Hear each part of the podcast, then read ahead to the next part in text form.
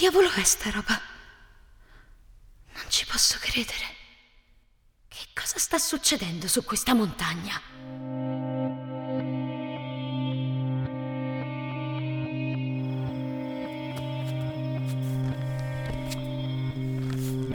Mi inginocchio con la fiammella ancora accesa per vedere meglio. Sembra un animale morto. Forse una marmotta. Faccio luce con l'accendino e faccio istintivamente un balzo indietro. Non è una marmotta, è un pesce. Un pesce mezzo morsicato, grande come una bottiglia di Coca-Cola. Faccio scattare di nuovo la rotellina dell'accendino. Merda santa, è proprio un pesce. Sto definitivamente dando di matto. Il dolore, la fatica e la disperazione mi stanno facendo venire le allucinazioni, perdute in mezzo al nulla con le visioni oniriche. Sposto la trota con un piede. È tutto vero. Un pesce oltre i 2000 metri di quota. Come avrà fatto ad arrivare fino a qui?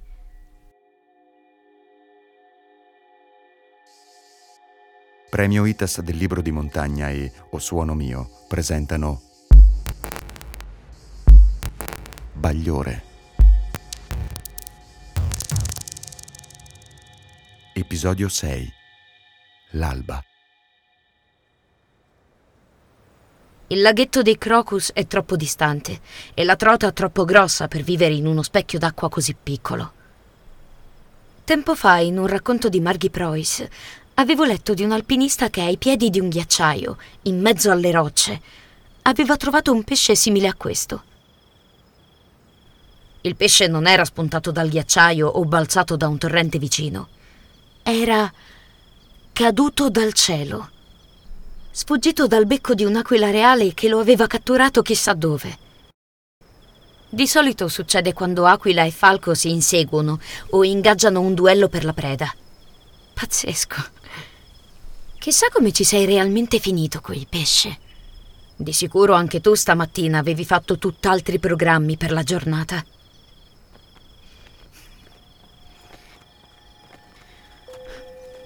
Mamma mia, ma quanto ci vorrà ancora? Staranno tutti impazzendo per trovarmi. Io e Germanotta saliamo sfiniti e impolverati come dei pastori dell'Antico Testamento. È come se dovessimo arrivare in cima prima dell'alba, in attesa dell'Apocalisse. Che poi Apocalipsis non lo sapevo, ma significa rivelazione. L'ho scoperto leggendo Il tempo e l'acqua di Andrisner Magnason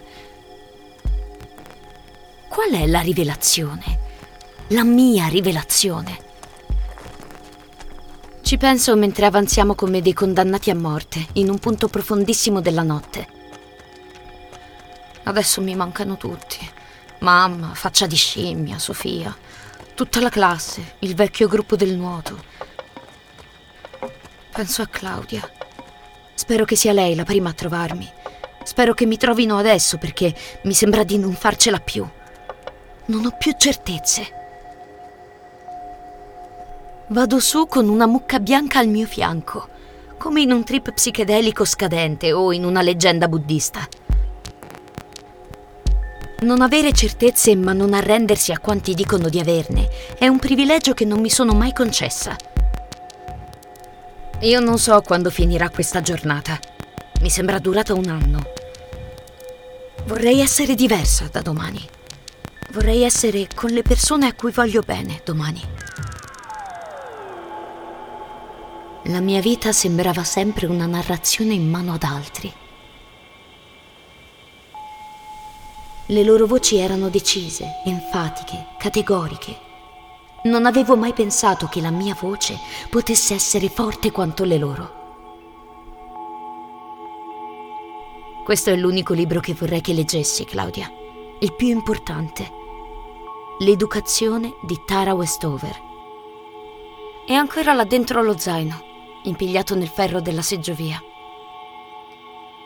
Racconta la storia vera di una ragazza, ultima di sette fratelli, nata in una famiglia dell'Idaho di religione mormona.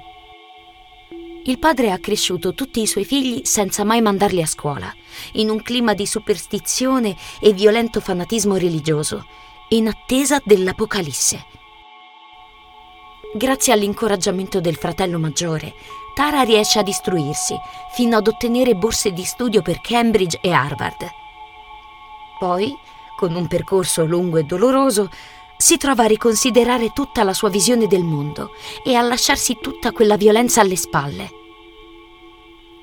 Non avrei mai più accettato di essere un soldato in una guerra che non capivo. Wow!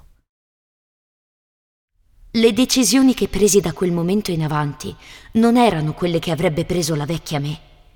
Erano le scelte di una persona cambiata, di una persona nuova. Potete chiamare questa presa di coscienza in molti modi. Chiamatela trasformazione, metamorfosi, slealtà, tradimento. Io la chiamo un'educazione.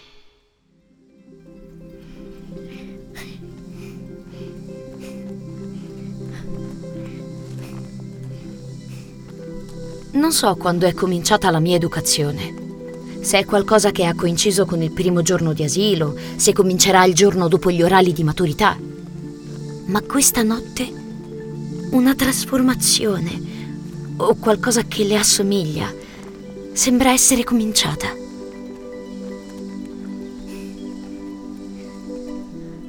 Guardo in su.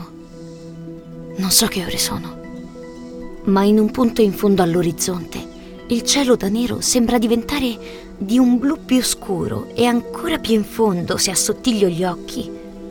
Il blu scuro sembra sbiadirsi in un azzurro, come percorso da un bagliore. C'è un momento preciso prima che il sole esca dall'orizzonte in cui si avverte un fremito. Non è l'aria che si è mossa, è un qualche cosa che fa fremere l'erba che fa fremere le fronde se ci sono alberi intorno. L'aria flessa ed è un brivido che percorre anche la tua pelle.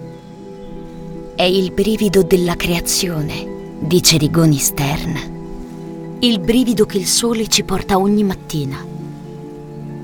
E sentirai, per esempio, il canto del codirosso, poi sentirai il pettirosso, poi magari vedrai un capriolo. Sì, il capriolo è un animale notturno. Incominci a vedere che rientra nel bosco, lo individui e poi sparisce. L'immagine che esce da lì è quella del cervo.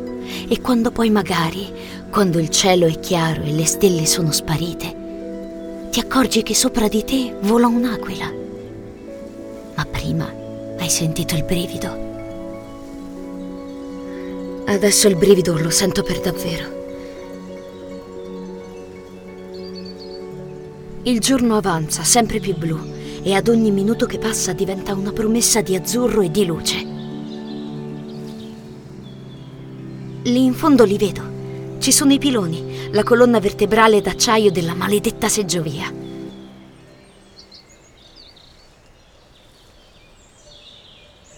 Stiamo per lasciarci la notte alle spalle. Continuiamo a salire nel blu che schiarisce, io e Germanotta, e ad un certo punto ce l'abbiamo davanti. Il rifugio Giovanni Rocchetti.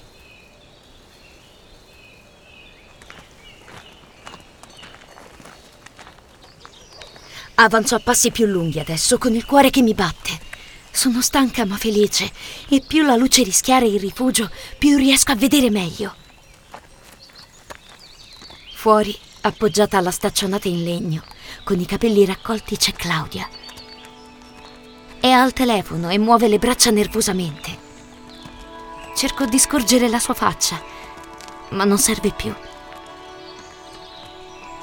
La luce avanza sempre più in fretta, guadagnando porzioni enormi di orizzonte. Mi resta solo il tempo di portare le mani ai lati della bocca, prima di gridare il suo nome.